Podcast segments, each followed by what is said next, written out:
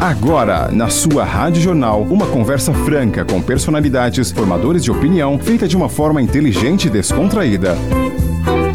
Conversa Franca. Boa tarde, ouvintes da Rádio Jornal. Quem fala é Alexandre Schreiner. Hoje começamos com mais um programa Conversa Franca. Tenho aqui ao meu lado um meu amigo de longa data, uma pessoa que tem muito, muito, muito para passar conhecimento, as suas experiências, a sua história, um fruto de Indaiatuba que passou por diversos lugares no poder público e na iniciativa privada, sempre tudo com muito sucesso. Eu estou aqui com o João Neto, todos conhecem ele, ele foi presidente da Câmara, vereador, superintendente da FIEC. João, boa tarde. Boa tarde, Alexandre. Boa tarde, ouvintes. Nossa, fazia tempo que eu não que eu não tinha oportunidade de ir para a rádio, bater um papo com todo mundo, enfim, externar um pouquinho nossas ideias aí. Se eu puder contribuir com alguma coisa, né, é, nesse mundo de intolerância que nós estamos vivendo, a gente tem que fazer de tudo, fazer uma coisa boa, fazer exemplos bons, é o que a gente espera. João, o, o escopo, a finalidade de, desse, desse, desse programa realmente é conhecer a pessoa. Os feitos, que os seus principalmente, são inúmeros. Mas vamos começar um pouquinho conhecendo o João Neto. Quem, quem é o João Neto? O João Neto é de Indatuba, é nascido em Indatuba?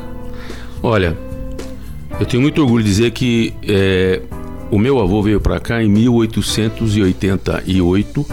Ele tinha dois anos de idade, veio da Itália lá de Casteldário, uma cidadezinha da Itália. Veio para cá com dois anos.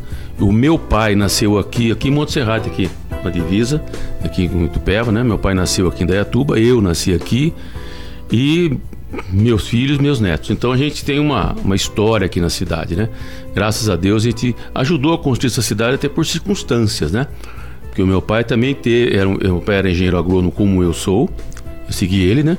Ele era o agrônomo da Casa da Agricultura aqui durante 17 anos, naquele tempo a Casa da Lavoura que falava, né? E a Casa da Lavoura, naquele tempo, Alexandre, eu me lembro, meu pai contando, que é, quando surgiu o adubo, né, vinha de trem aqui, aquela montanha de adubo, e ele não tinha o tratamento que tem hoje, então ficava duro, né? Tirar com a picareta, né? E meu pai teve uma dificuldade, pegou alguns produtores rurais aqui e fez um teste, né? Pegou uma gleba, plantou um pouco de milho, um pouco de algodão, com adubo e sem adubo, porque o pessoal não acreditava que lá você pôs na terra. Então começou assim naquela época. E, e eu lembro que eu brincava na casa da agricultura e quando era moleque lá e meu pai cuidava de toda, principalmente o carinho que ele tem o pessoal da videira, né? A Associação da Videira, ele era o primeiro secretário desde a fundação e nunca tiraram ele até ele morrer. Entendeu? Bacana. Então bacana. foi muito bacana. João, além do, do, do, da função de engenheiro agrônomo na Casa da Agricultura, teu pai ele foi político também, né? Meu pai foi vereador duas vezes, uma vez ele foi mais votado, foi o presidente da Câmara. E foi interessante que teve uma época, Alexandre, que o prefeito foi caçado, o, Brizola, Alberto Brizola, o vice era o Dilon Ferreira, né? E ele assumiu a prefeitura. E na eleição de prefeito, o Dilon saiu da prefeitura para ser candidato a vereador. E meu pai era o presidente da Câmara, assumiu a prefeitura por oito meses. Seu pai foi prefeito. Foi prefeito por oito meses, né? Naquela época, né? Então, e meu pai também teve uma carreira muito é, interessante na, na categoria. Ele se, ele se, digamos assim, se decepcionou com a política mais para frente, quando ele ia para ser candidato a deputado, tinham prometido para ele uma série de coisas, ele tinha um relacionamento no estado muito bom, mas na última hora não deram a legenda e tal, ele encerrou política em Dayatuba e virou fazer política classista. Aí ele virou diretor da Secretaria de Agricultura em Campinas da CAT, e ele foi presidente da Associação de Engenharia do Estado de São Paulo, dois mandatos no Estado de São Paulo. E é interessante que você que também conhece bastante política, a primeira eleição dele, ele competiu contra Guaçu Pitéria, que era o prefeito de Osasco, engenheiro agrônomo, Walter Lazarino Filho, que era deputado engenheiro agrônomo, Sim. e a votação dele ganhou dos dois somados. Porque a cooperativa Cotia fechou com ele, a Associação de Fabricantes de Defensivos Agrícolas fechou com ele, e ele ganhou essa eleição, foi presidente da Associação do Estado de São Paulo. Tinha uma importância relevante na época, porque as casas da agricultura eram muito importantes num determinado momento no país, aqui no São Paulo. Né? Hoje não. Hoje a agricultura é uma outra tecnologia, hoje avançou de, outro, de, um parâmetro totalmente diferente do que era há 50 anos atrás, né? Em que momento você, João, seguiu a carreira do seu pai como engenheiro agrônomo? Olha, Alexandre, eu estudei no Dom José desde o começo. Eu estudava no Coleginho de Freira, lá do lado da Igreja Matriz, né? Eu, Selma Domingues, é, um monte de, de, pessoas de Indaiatuba, o, o Mauro Giome, o Trinca, é, muita gente que nós tivemos junto lá. E depois fui para o Dom José, que é onde é a FIEC hoje, aqui perto do João Coragem. Lá que era, o era no prédio da FIEC, né? Que ali, para quem não sabe, era uma antiga maternidade. Eu não sabia. É. Um, era uma antiga maternidade. E era terra daí da, do, da, da caixa d'água da antiga rodoviária, lá que hoje virou um centro ali da prefeitura, era terra até lá. Ia de bicicleta no barro, né? E era arame farpado em volta da, da, do Dom José, né? E o prédio já era velho, né? Você imagina, né? Então, depois, eu, seguindo o meu pai, né? Eu, com 17 anos, eu entrei no primeiro ano de faculdade em Pinhal, Espírito Santo do Pinhal e onde estudou o Gaspar, que é formado é, lá, contemporâneo, foi bicho é, meu, é. né?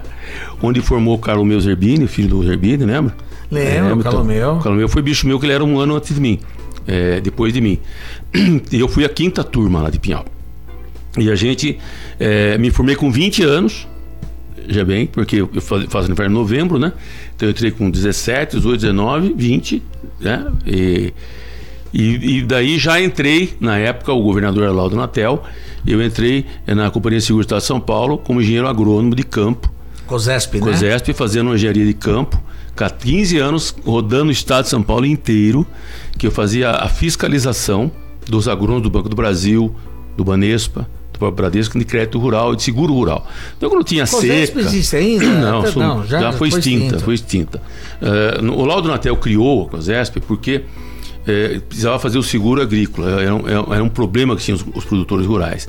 E aproveitou e fez uma seguradora para segurar os bens do Estado também dentro da seguradora. Foi a, foi a, a visão que ele teve naquela época. Era regime militar, né? tinha outras conotações. Mas a gente é, fazia essa fiscalização, rodava o Estado todo, Prudente, Araçatuba. Eu só, eu só não conheço 20 municípios do Estado.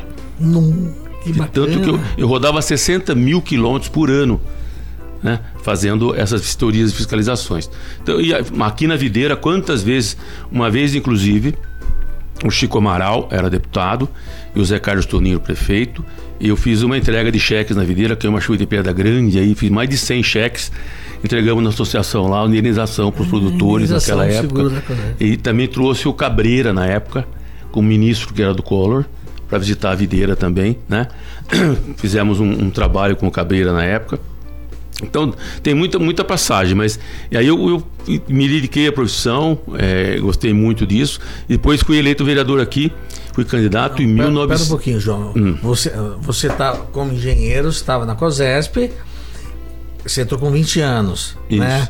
Quando que é, é essa é a pergunta? Daí, quando você foi migrando também para a política?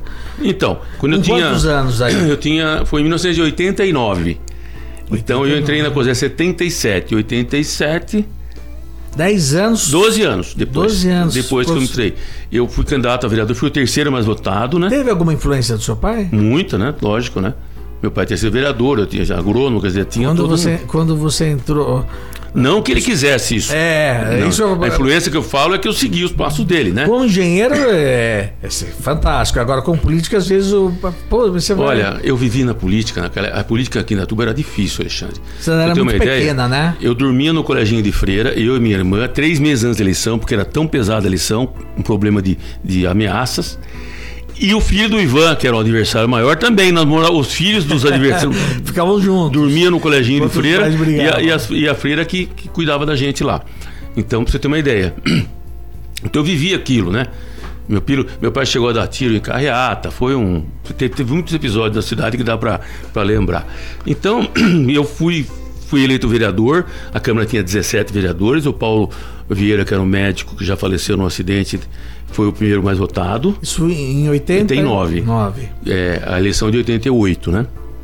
E o Flávio Tonin foi o segundo mais votado. O Paulo Vieira foi aquele que renunciou, não foi? Não, não chegou a renunciar. Ah, o Paulo morreu num acidente. Ah, ah, tá. Eu era médico, né? Perfeito. O, o Flávio Tonin pegou o segundo mais votado, eu fui o terceiro naquela eleição. Elegeu o Nano, elegeu o Walter Ferrarese, elegeu o Tadal Toyama, Cebolinha, elegeu o, o, o Jordan Marivotur, o, o Marcos, Marcos Marivotur. É. É, nossa, tinha bastante ali na a Oristeia, o Pedro Ferrari. Dr. Jorge Ribeiro foi depois? Não, antes. Antes. Ah. Eu, eu sucedi a turma do Jorge, que era. Tá. É, ele, aquele. Tinha bastante gente aí conhecida. Foi uma mudança na época, foi uma renovação muito grande na Câmara, né? E o Nano. O Nano. O Nano também foi vereador. Também. É, eu preciso lembrar depois todos os nomes. Né? O, o, o Milton Quintino. Milton Quintino. Já falecido, não? Ou... Eu acho que não, morreu não, o irmão não. dele. O irmão dele, tá. Então, foi uma Câmara bacana. Eram 17 vereadores. 17 né? vereadores. Foi, o Paulo Vieira foi presidente do primeiro biênio, depois o Luquini assumiu o segundo biênio.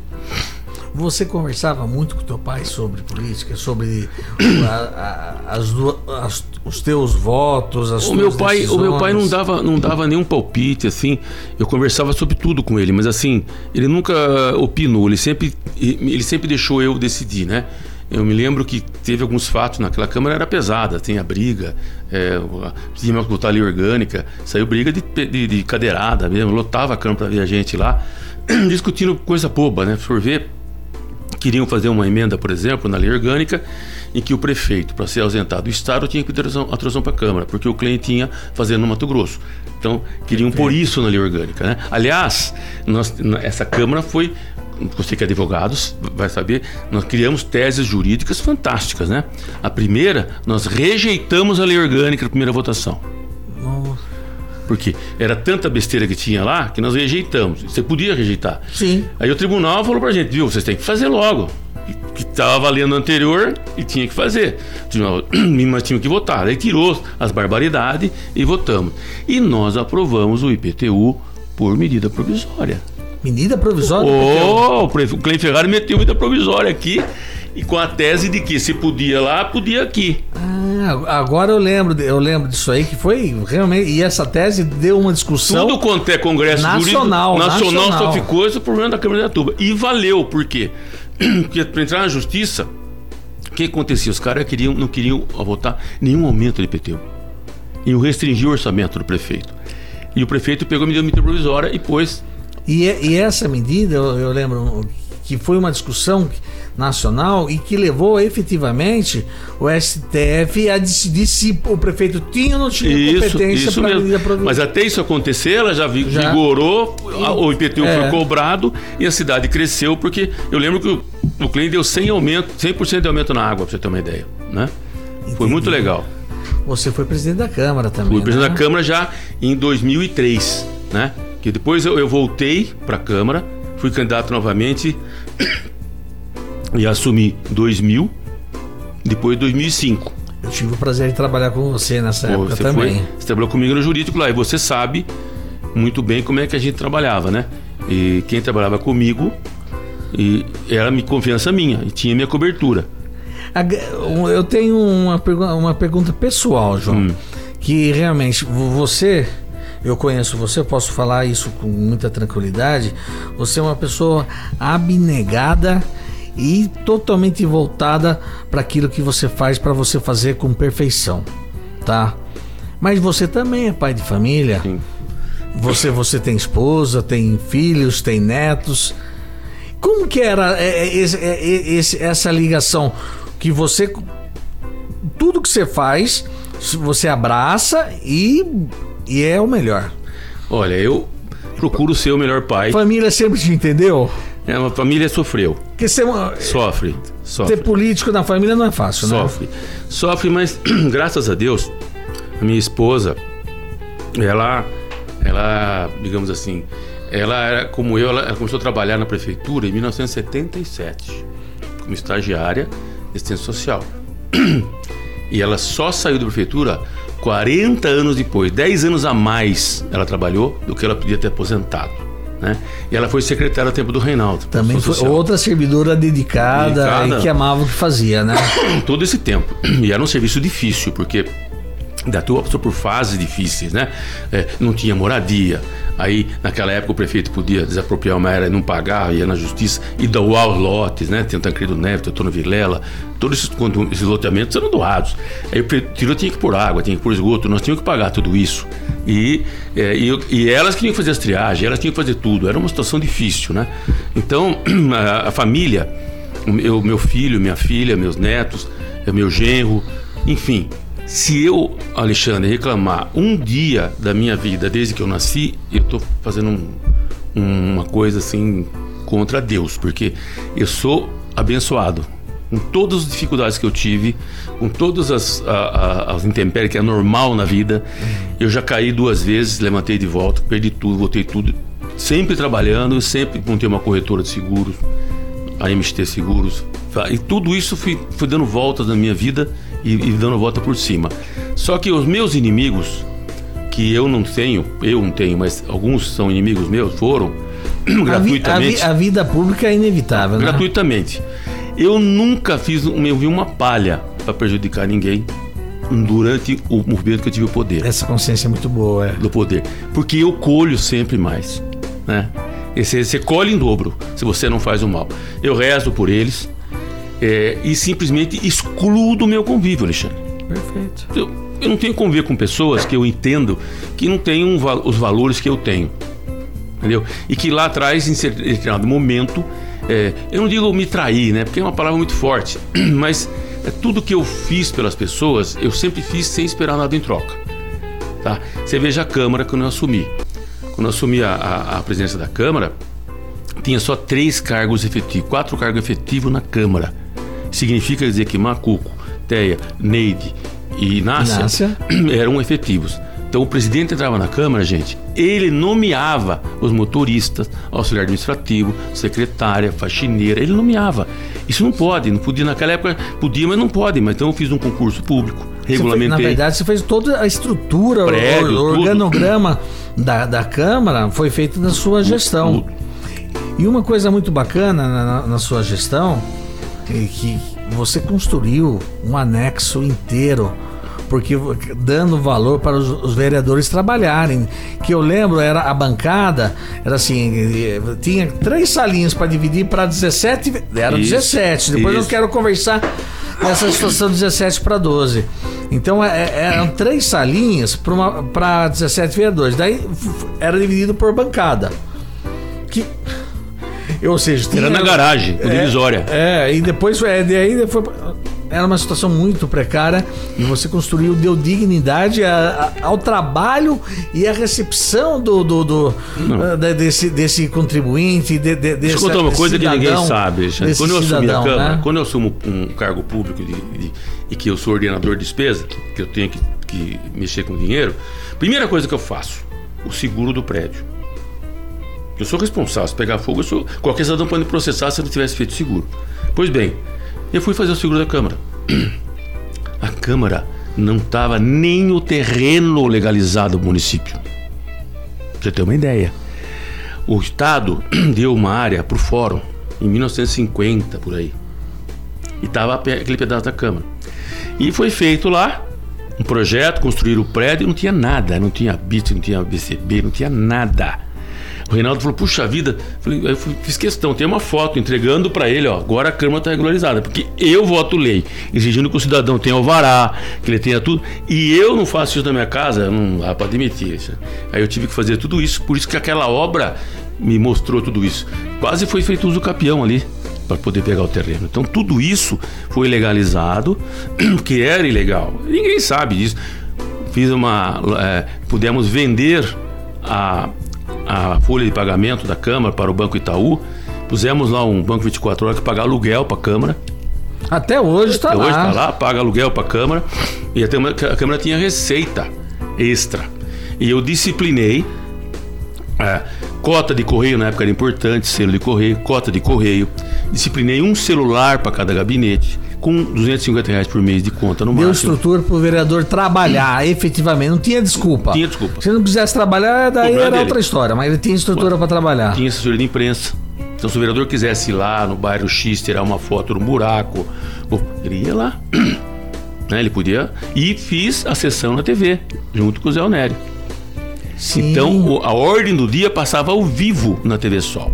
Não requerimento de indicação, mas a ordem do dia passava ao vivo. Então, o cidadão podia ver no quem estava votando. se ele não pudesse estar lá presencialmente, Podia assistir. Ele, ele assistiria e teria conhecimento exatamente, que é uma coisa muito importante. Né? A, gente fala, a gente fala muito de, de- da função do vereador e, muita, e muitas pessoas acham que a função do vereador é, é, fazer, é fazer ponte, fazer.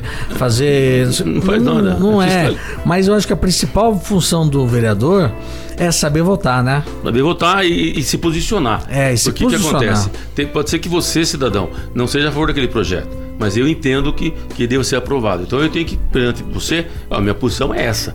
Se amanhã você falar, eu não voto no João porque o João é de, é, pensa assim, tudo bem, esse, esse que é o- a democracia. Se todo mundo gostar de mim, eu, eu teria todos os votos. Então, naquela época tivemos um monte de questões. Por exemplo, eu criei um case que a Telefônica adotou, um 0800 para cada vereador. Foi você, verdade. Eu Foi isso no Brasil. Aí É. no outdoor, né, então você, o cidadão, para falar ao vereador, não pagava. Ele pega o 0800, liga e fala o vereador. Tudo isso era novidade na época. Sim. Eu ganhei um prêmio lá no, no- Rio de Janeiro, no, no Copacabana Palace, foi entregue lá dos vereadores, do- do- essa questão do, do- da, da Câmara, essa questão do 0800, essa questão da TV. Nós fomos, eu fui, fui eleito um dos melhores presidentes de Câmara. E fui lá no Copacabana Palace, jantar lá, recebi o prêmio, né? E eu lembro que você foi convidado, na verdade, nessa época, você revolucionou tanto a- a- o dia a dia da, da gestão, na verdade, gestão numa Isso. Câmara Municipal, que o Brasil inteiro chamava você e É, se aconselhava com Eu você. fui para Lagoas fazer uma palestra lá, foi muito interessante, né? O Brasil tem 27 países, né, Alexandre? Então eu cheguei lá e comecei a mostrar, né? Olha, a Câmara é assim, o, como é que eu fiz para cuidar disso, o procedimento, que lei ordinária é essa, que eu tenho que fazer. E fomos falando, a TV, 0800, babá, e daí uma, uma- tantas, um cara me matou e falou assim, viu? Qual é o orçamento da Câmara de Indaiatuba? A Indaiatuba, a Câmara tem 6% do orçamento ela tem direito, que seria hoje 70, 80 milhões, não é o caso. Mas o limite é esse. E eu falei, olha, o orçamento é 6 milhões, né? Por ano, né? Com tudo que funcionário e tal.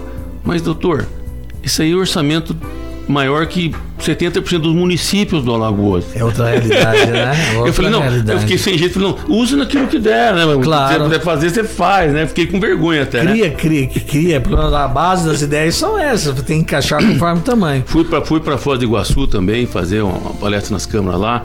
E eu, eu, eu lembro disso porque, Alexandre, a gente que é amigo, você imagina, eu cheguei numa câmara lá perto de Chapecó, né? Fazer a palestra que eu fui convidado, tudo pago por eles. E tinha várias câmaras. E aí nós fomos, fizeram um churrasco pra gente. Fizeram um, um, uma leitor, Chapecó, né? Terra da sadia, né? Então eles fizeram um, um, tinha um, um- um tipo de um clube que nem tem associação de funcionários da prefeitura aqui. E nós fomos lá. Alexandre, era aquele forno preto assim, com carvão. Puseram a leitoa inteira, desossada, Que bacana. cheio de, de, de farofa dentro, dentro do forno, às três da manhã. Então, quando você for comer ela meio-dia, você cortava, tirava aquele turito com, com, a, com, com a farofa. Foi o melhor leitor que eu comi na vida, porque sem osso, sem nada, foi uma coisa trupururuca. Então, nunca esqueci daquele presidente lá. João, nó- nó- nós tivemos uma redução de 17 para 12 vereadores. Você chegou nessa época? Nós que votamos. Sim. Nós que votamos. Existia uma, uma- um clamor municipal, geral, Na verdade foi nacional, essa É. discussão que o STF disciplinou. é, que e- tinha que ver, tinha que tentar, tentaram fazer um limite por pelo número de habitantes, né? Sim, E nós já de cara jogamos para 12. Hoje nós teríamos um limite de 20, 21. sim tem fizesse. municípios muito menores, vizinhos nossos, que Tem- que tem muito bem mais. vereador, é. Então nós temos. Agora, como que você faz? Nós achamos que 12 seria o suficiente, né? Naquela época, né? E é 12 até hoje. Hoje, Alexandre, sinceramente, eu não sei se, se poderia É aumentar, se deveria aumentar. Eu acho que, É isso que eu ia perguntar, pela que pluralidade de partidos, eu acho que nós tínhamos podia ir para 15, podia, porque não é a despesa em si, porque a despesa de três vereadores, mas não é o problema. Mas eu acho que a, a democracia é, de- A representatividade aumentaria. aumentaria. Eu acho. Hoje eu acho. Eu acho que o número de habitantes que nós temos de- e de, de eleitores vai chegar a 200 mil logo. Vai, Vai. ter dois turnos aqui, né? Então, eu sinceramente hoje, hoje eu sou favorável que aumentasse alguns vereadores para melhorar, porque tem muita gente que quer ser vereador e hoje é dificílimo, né, Alexandre? Você tem que ter 3 mil votos, 4 mil votos, porque são 12 vagas para dividir para os partidos. É, é, você fazer o quociente já é difícil, né? Então, e hoje mudou um pouquinho também, né? Aquele vereador que é mais votado, ele, ele ganha a cadeira. Antigamente puxava outro, né? Hoje não é assim, né? Não é. Mudou também, né? É evolução, né, Alexandre? E o- quando houve a redução, foi outra atitude que você tomou que eu achei bacana. Você possibilitou que alguns conselhos municipais pudessem us- usufruir a estrutura da Câmara, que às vezes tem algu- alguns conselhos não tinha estrutura, não, tinha nada. lugar que, o- que, que- e eles trabalham até hoje alguns conselhos dentro da Câmara, Eu né? criei o segundo plenário, que é o plenarinho. Plenarinho. E o plenarinho cabe lá, acho que 40, 50 pessoas. E serve para os conselhos, para tudo qualquer sociedade civil, tudo mais que queira utilizar a Câmara para as suas reuniões, que são reuniões eh, sem fins lucrativos, uma reunião para associação, eu cedi para a Câmara, até Seixo Noyer, né? Aconteceu de, de precisar para fazer alguma coisa, eu cedi também, porque eu acho que essa questão religiosa, a questão social, a Câmara é um prédio público. Se eu estou cedendo alguma finalidade pública, não importa se ela é, é pública no sentido de dinheiro, é, ela, ela é para a população utilizar, eu tenho que ceder, porque o prédio é público. Agora, não pode ninguém lá querer ganhar dinheiro, vender produto, não é isso a finalidade. Mas essas associações de, de, de, de- bairro, ou entidades é, LBTG, ou entidades de, raça, enfim, qualquer entidade, Sempre a Câmara foram- sempre foi aberta. Sempre propiciei tudo. É, é legal, ah, quando você fala em plenarinho, o plenarinho tem uma estrutura fantástica e o próprio plenário também foi inteirinho reformado. Que até hoje é, é a reforma que efetivamente que você acabou realizando e que também atende as escolas, formaturas, Tudo, tudo. é, Formatura, quantas? o fizemos som lá? foi totalmente modernizado. Ar-condicionado não tinha? Não, não tinha ar-condicionado. Não tinha era- nada, era ventilador. E vou dizer para você, Alexandre, é, eu fiz uma coisa. Você lembra quando fui, no final do José Nero, eu fui secretário de administração também. Secretário de administração não, secretário de governo. Verdade, é verdade. Agora E eu fui- falou, lembrei. Da FIEC e secretário de governo. É. E nesse período, o que, que eu fiz? Na prefeitura, na Câmara, se você ver atrás, eu fiz aquele quadro a óleo das três bandeiras. Lindo. para evitar de pôr aquelas bandeiras penduradas. E toda foto que você tem de eventos, tá lá as três bandeiras. E aquele quadro da Câmara tem 7 metros e pouco, com estrutura de alumínio, não de madeira, atrás. E eu pendurei eles com, com, com anzol e linha de pesca. Ele é pendurado, ele é flutuante ali, né? E aquela Paulinha, Ana Paula e outro pintores de Dayatuba, artistas então, que fizeram o quadro, uma tinta óleo, estilo italiano, né? o tipo de tinta, né? E foi muito bacana. O plenarinho também tem as três bandeiras pintadas na parede atrás, né? Então tudo isso eh, deu um visual. Quando você vai na, na prefeitura, você tira foto, tá lá, você vai na FIEC, nas duas FIEC, Também. Também. Então virou um padrão, né? Sim, é um padrão visual que sempre está sendo visto. E no- atualizado, bandeira de São Atualizado. Paulo, do Indaiatuba e do Brasil. É, A autoridade está atrás, a bandeira está lá atrás. isso muito bom, muito bom. Bom, ouvintes, eu falei para vocês que realmente conversar com o João é algo fantástico. É infinito as histórias que ele tem para contar, é infinito as, as experiências que ele pode nos passar. Espero que muitos aspirantes de políticos, de empreendedores estejam vindo para aprender um pouquinho só com o João que já é que é realmente diferenciado. Para quem está chegando agora, estou conversando com o João Neto, ex-vereador, ex-presidente da Câmara, ex-superintendente da FIEC, engenheiro agrônomo de Indaiatuba com muita história para que está nos passando aqui. João, vamos começar a falar um pouquinho. Você, depois que você saiu da Câmara, você teve uma, um, um outro desafio que foi a FIEC, né?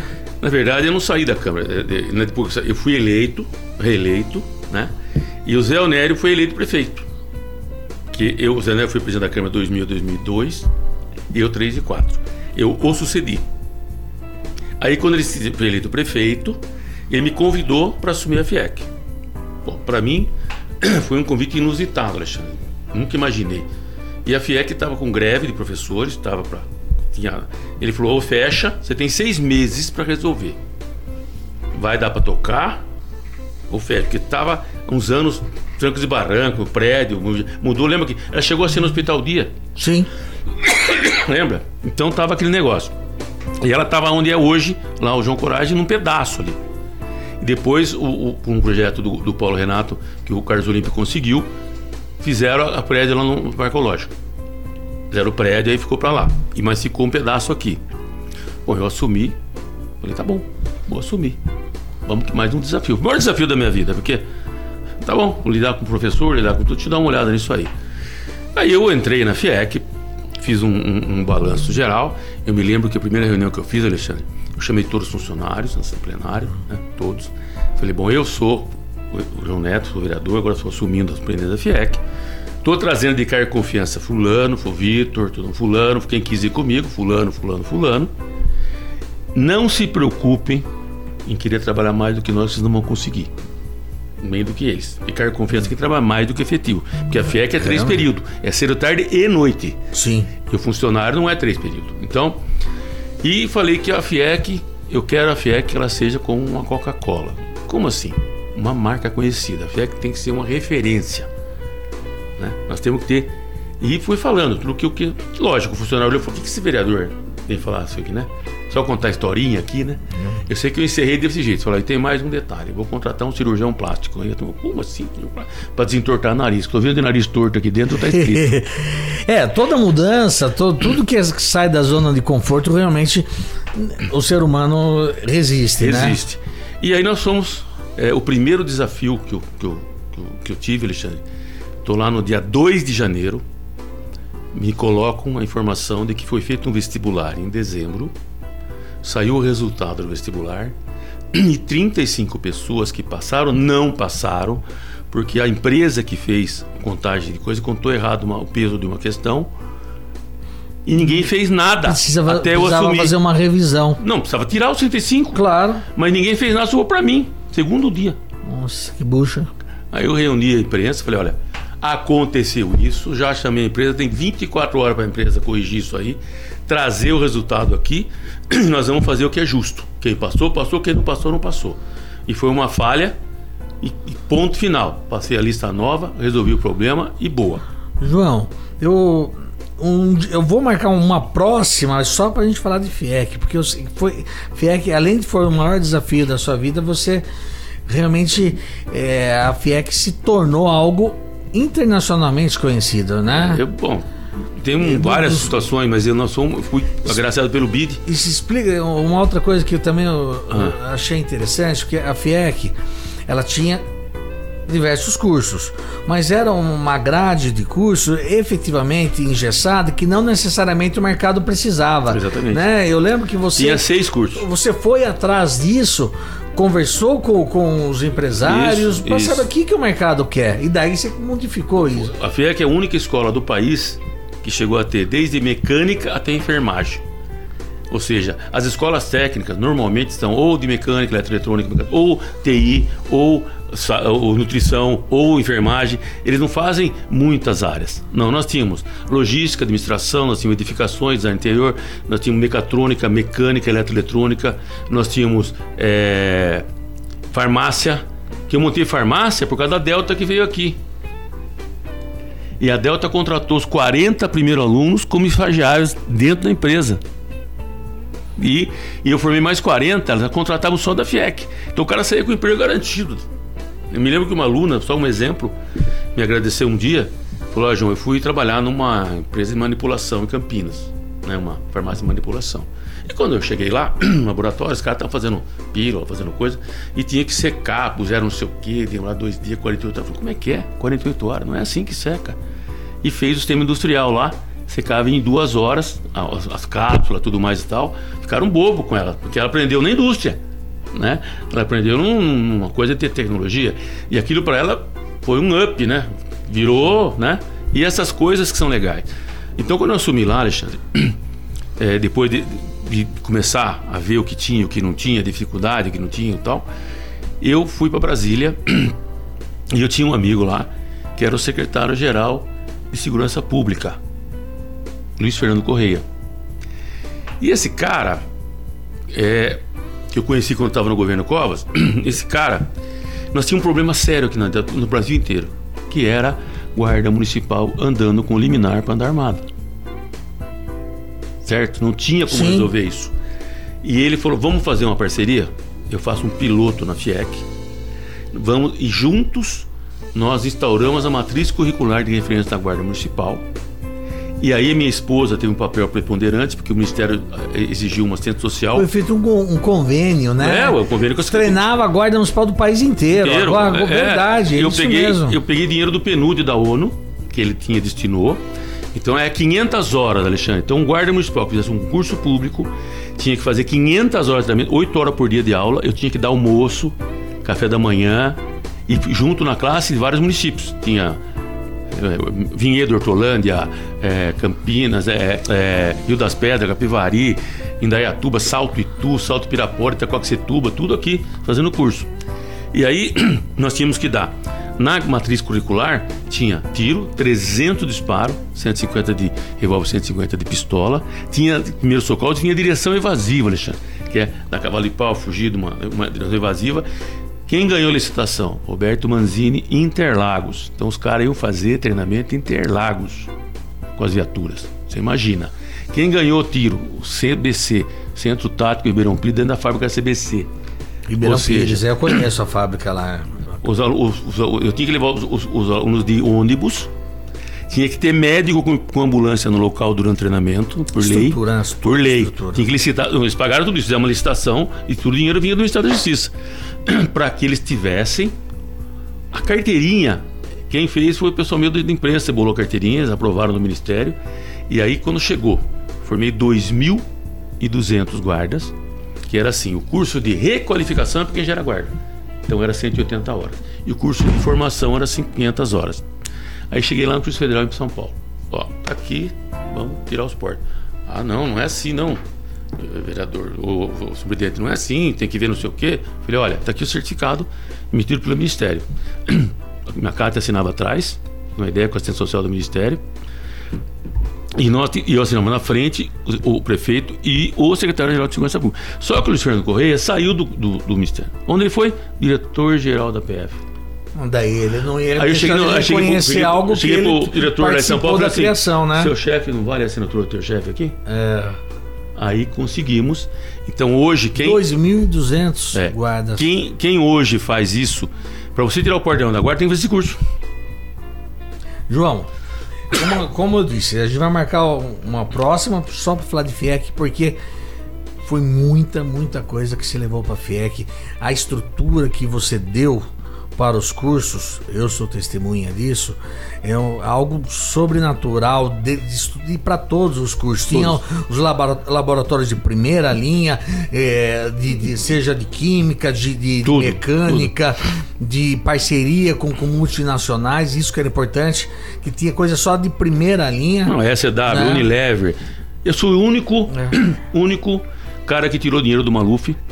dele, não do governo. Eu quero saber o seguinte, João. Qual o legado que você mais se orgulha? O legado que eu mais me orgulho, na verdade, são fases da minha vida que eu vivi, né? Eu tive 15 anos maravilhosos com agrônomo do estado inteiro, agricultura especializada no estado inteiro, tive um relacionamento fantástico no momento que eu era muito jovem, 20 anos, 23 anos, 24 anos, inexperiente, né? Casei com 25 anos, Alexandre. Novinho. Entendeu? 25 anos. Então tudo para mim era desafio, tudo era novo e tudo você tinha que ter. O que eu aprendi, Alexandre, que com tudo isso é que a gente não pode ser intolerante. A gente tem que ouvir os dois lados. A gente não pode se iludir com as coisas. Achar que você tem um cargo, ser alguma coisa mais que alguém. Achar que você tem. Eu, meu, minha, minha educação, meu pai me preparou para isso. Tem gente que virou vereador e acha que é autoridade, acha que o cara tem que buscar na casa dele, o cara com motorista, coisa desse nível. Não. Então eu pude fazer o que fiz na FIEC, onde eu trabalhei, sem ficar pensando em falar, o cara falar que ia brigar, nada disso. O servidor veio para servir, não para ser servido, né? É, mas eu fazia aquilo com. Como você falou, Alexandre, quando eu era moleque, eu jogava bafinha de figurinha na escada do Cine Alvorada, né? E não queria perder na bafinha, entendeu? Eu nunca quis perder em nada. Eu, não, eu sei perder. Joguei futebol, joguei futebol no Coroinha, joguei futebol. Eu pegava o trem aqui em Itaici para jogar em Itaici. Pegar o trem aqui em Datuba, o Datuba Clube, né? Sim, é, passava lá do lado. O seu Oscar Steff, que era o diretor esporte da Datuba Clube, alugava um caminhão do Becari por nós entrar na carroceria, tudo de pé, molecada, para ir jogar em Itaici. na ponte de Itaici, em cima ele parou o caminhão e falou assim: Becari, se não pagar, não vai mais. João, o que você gostaria de ter feito e ainda não conseguiu? Nada. Nada. Eu, eu, eu, a turma pode perguntar se queria ser prefeito da Iatuba. Olha, eu, sincero e honestamente, eu saí da FIEC faz dois anos e meio e não sinto nenhuma falta. O que quer dizer com isso? Eu fiz missão cumprida, entendeu, Alexandre? Eu, eu, eu, eu, eu, eu encerrei. Tudo que você fez, você. Em 2008 eu falei assim: não sou mais candidato a nada. Nunca mais fui. Eu lembro disso. Foi uma excelente decisão. Então, uma pergunta: você hoje você voltaria a ser candidato? Não, de jeito nenhum, Alexandre.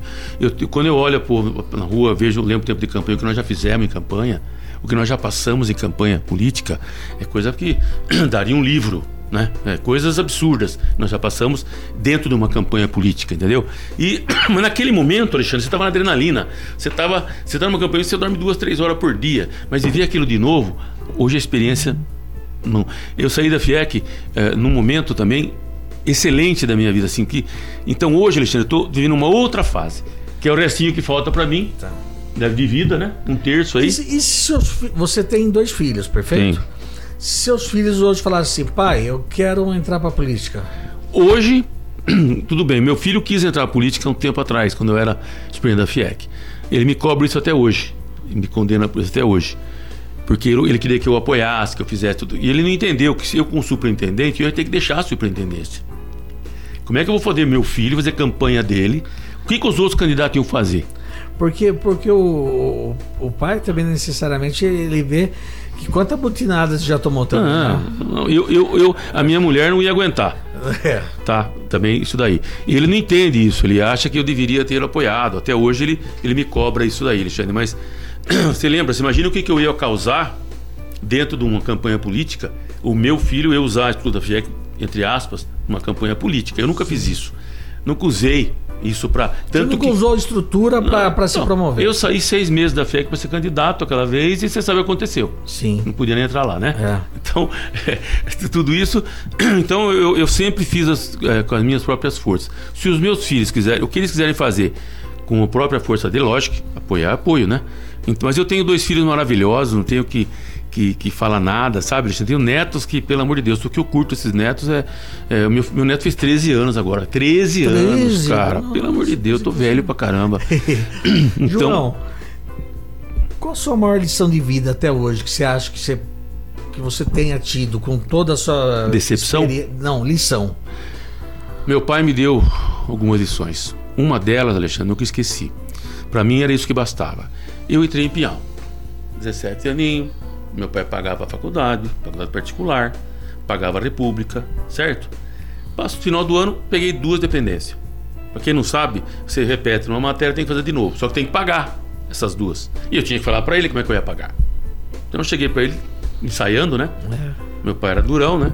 Falei, pai, aconteceu isso, isso, isso. Ele olhou para mim e falou assim: Puxa vida, você tá trabalhando lá? Eu falei, não, pai, não tô trabalhando não. Não tá trabalhando? Não. Pô, você tá com 17 anos, né? Vai fazer 18 segundo ano.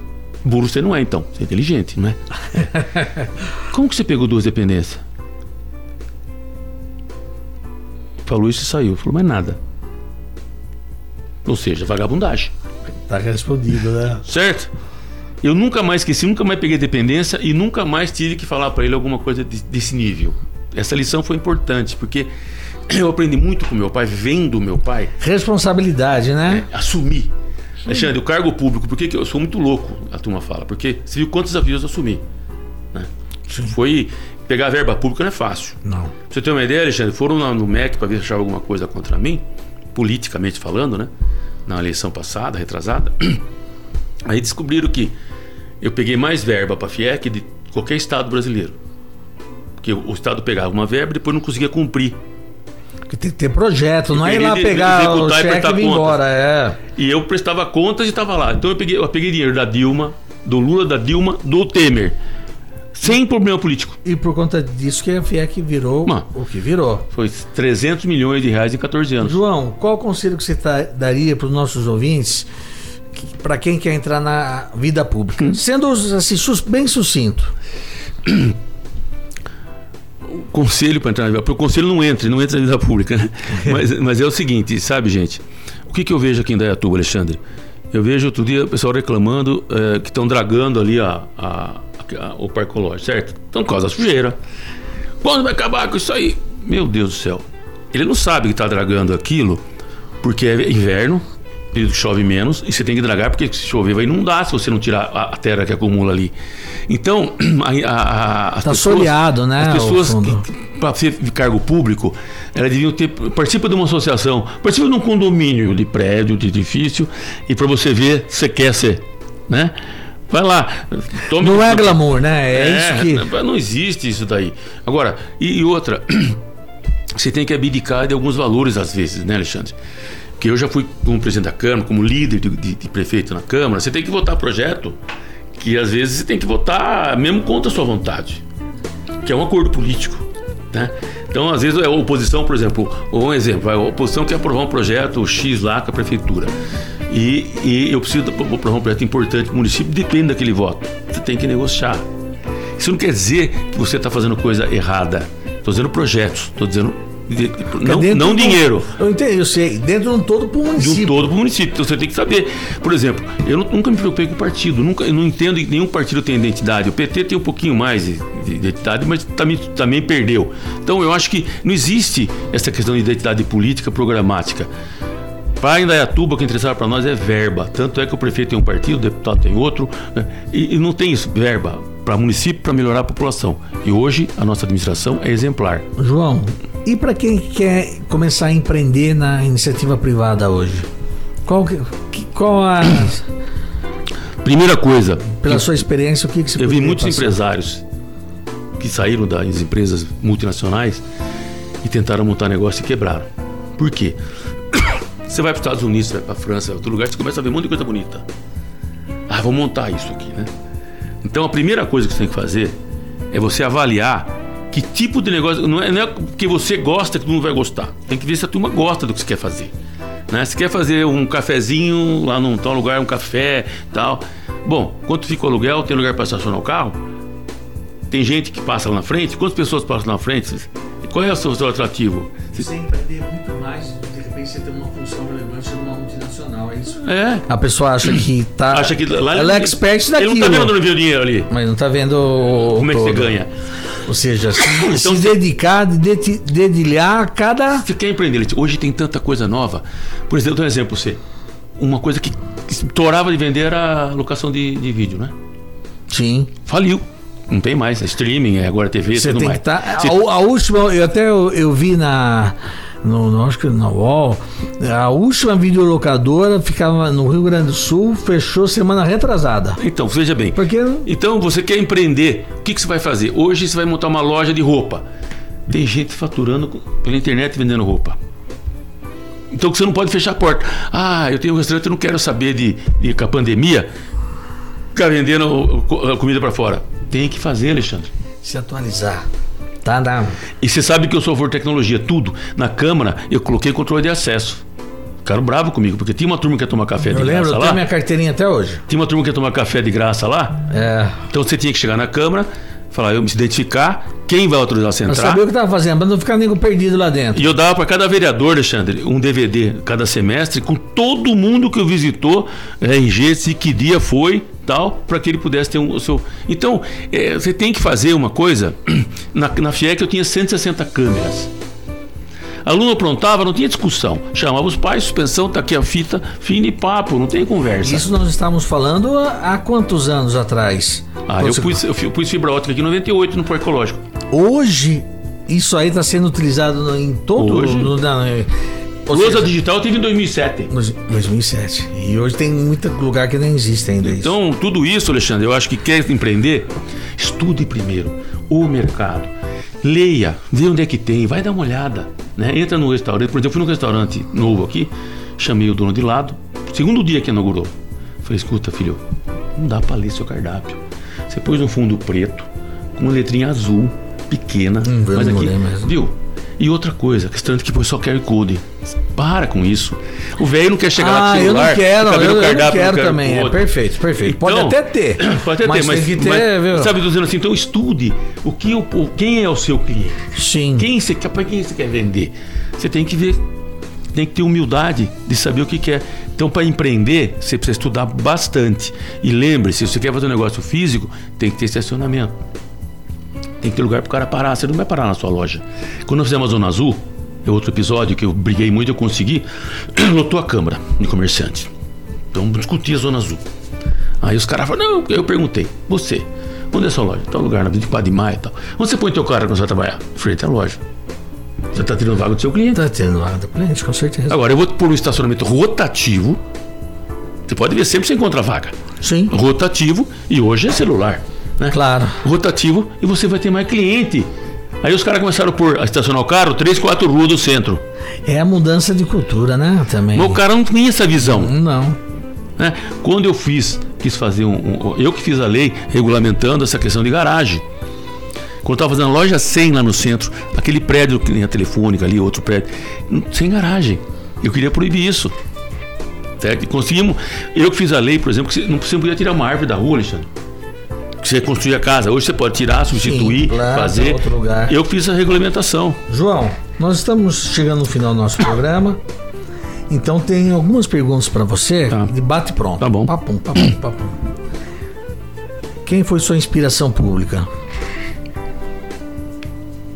Uma inspiração pública. Papum, hein? Eu vou, eu vou dizer quem eu admiro como gestor público, vai. Certo. José Serra, Que música que você gosta, João? Beatles, Bebida? vinho. Um local em Dayatuba. Um tem vários. Um, um. É. Um local em Dayatuba. Eu gosto de tomar um café na Copenhague. Um local no estado. Tatine, em São Paulo, comer um camarão Cabo Frio. Um local no Brasil. Dayatuba. Um local no mundo. Ou algo Estados que Unidos. você já foi ou algo que você Não. gostaria de. Estados Unidos, né? Estados Unidos. Uma qualidade do João Neto. Uma qualidade. Persistência. E um defeito. Um defeito. Tenho muitos. Talvez. Não sei assim o que seria defeito. Torcer pro Palmeiras, talvez. Pra mim é um grande defeito, mas tenho que falar baixo porque a gente tá embaixo. É, eu tô- Os corintianos estão em baixa. Não, Tem que- é, não- é difícil torcer pro Palmeiras, né? É 30 dias sem título já começa a encher o saco. É.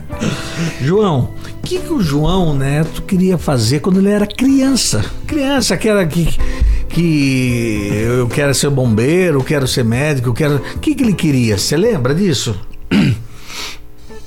Olha, Alexandre, falar da minha infância que daria o capítulo. Porque, só para ter uma ideia, você, cidadão, imagina em 1960, eu tinha 5 anos. Em 65 surgiu a televisão, né? Eu tinha 10 anos. E em Indaiatuba, que era menor que Salto, menor que Tu, tá? Mas tinha uma indústria aqui. E a única indústria era do meu avô. O único cinema era do meu tio. Né? Eu era coroinha e a- tinha a fazenda do meu avô, pra gente ir na Romaria. Ou seja, eu era uma criança que tinha tudo. E o que que você Tinha sonhava? tudo. Isso? E naquela época, você não- a criança não pensava no futuro. Tá. Ser isso e aquilo. Não tinha essa, Entendi. essa, essa cobrança, inclusive. Até porque É uma cobrança muito hoje, é muito grande. não- essa cobrança era diferente. Vou dar um exemplo para você. O meu pai, são cinco na família. Quatro irmãs e ele. O meu avô escolheu as duas mais velhas para ajudar na fazenda e os três foram estudar. Ele bancou Liceu de Campinas, tia Esmeralda, minha tia Sinésia e ele. Só a colégio top, eles passou na Exalc, puta do... sempre foram ótimos alunos, sempre foram ótimos profissionais. Então era assim, escolhia, você vai fazer assim, você não tinha muito, muito. Mas eu nunca me, me daria para medicina. Nunca. Eu realmente para engenharia. Na verdade, você, como, quando criança você deixou eu não pensei nisso. Tá. Mas, eu, mas, mas eu já sabia que medicina não iria, eu iria muito mais para engenharia, digamos assim. Sem muita justificativa, direita ou esquerda? Centro. Boa. Bom, ouvintes, nosso programa realmente está chegando ao final. Eu quero agradecer você, João, de coração mesmo, pelo tanto que você tem a nos engrandecer pelo seu conhecimento, pela sua experiência. Eu tenho certeza que você vai dar essa oportunidade de outras vezes vir. Daí nós vamos conversar mais detalhadamente do grande gestor. Eu acho João Neto um dos maiores gestores que eu já conheci na minha vida, sem dúvida. E esse foi um dos problemas para não ser candidato a prefeito. E finalizando, quero agradecer o apoio do Leandro, o apoio do meu diretor de jornalismo, Gil Nunes. João, suas considerações finais. Eu fiquei contente de ver o Gil hoje, que há muito tempo que eu não via, né? Tivemos vários, vários episódios juntos também, né? É, sempre tivemos embate nessa parte de, de, de, mídia também, mas sempre procurando, nunca, nunca foi pessoal.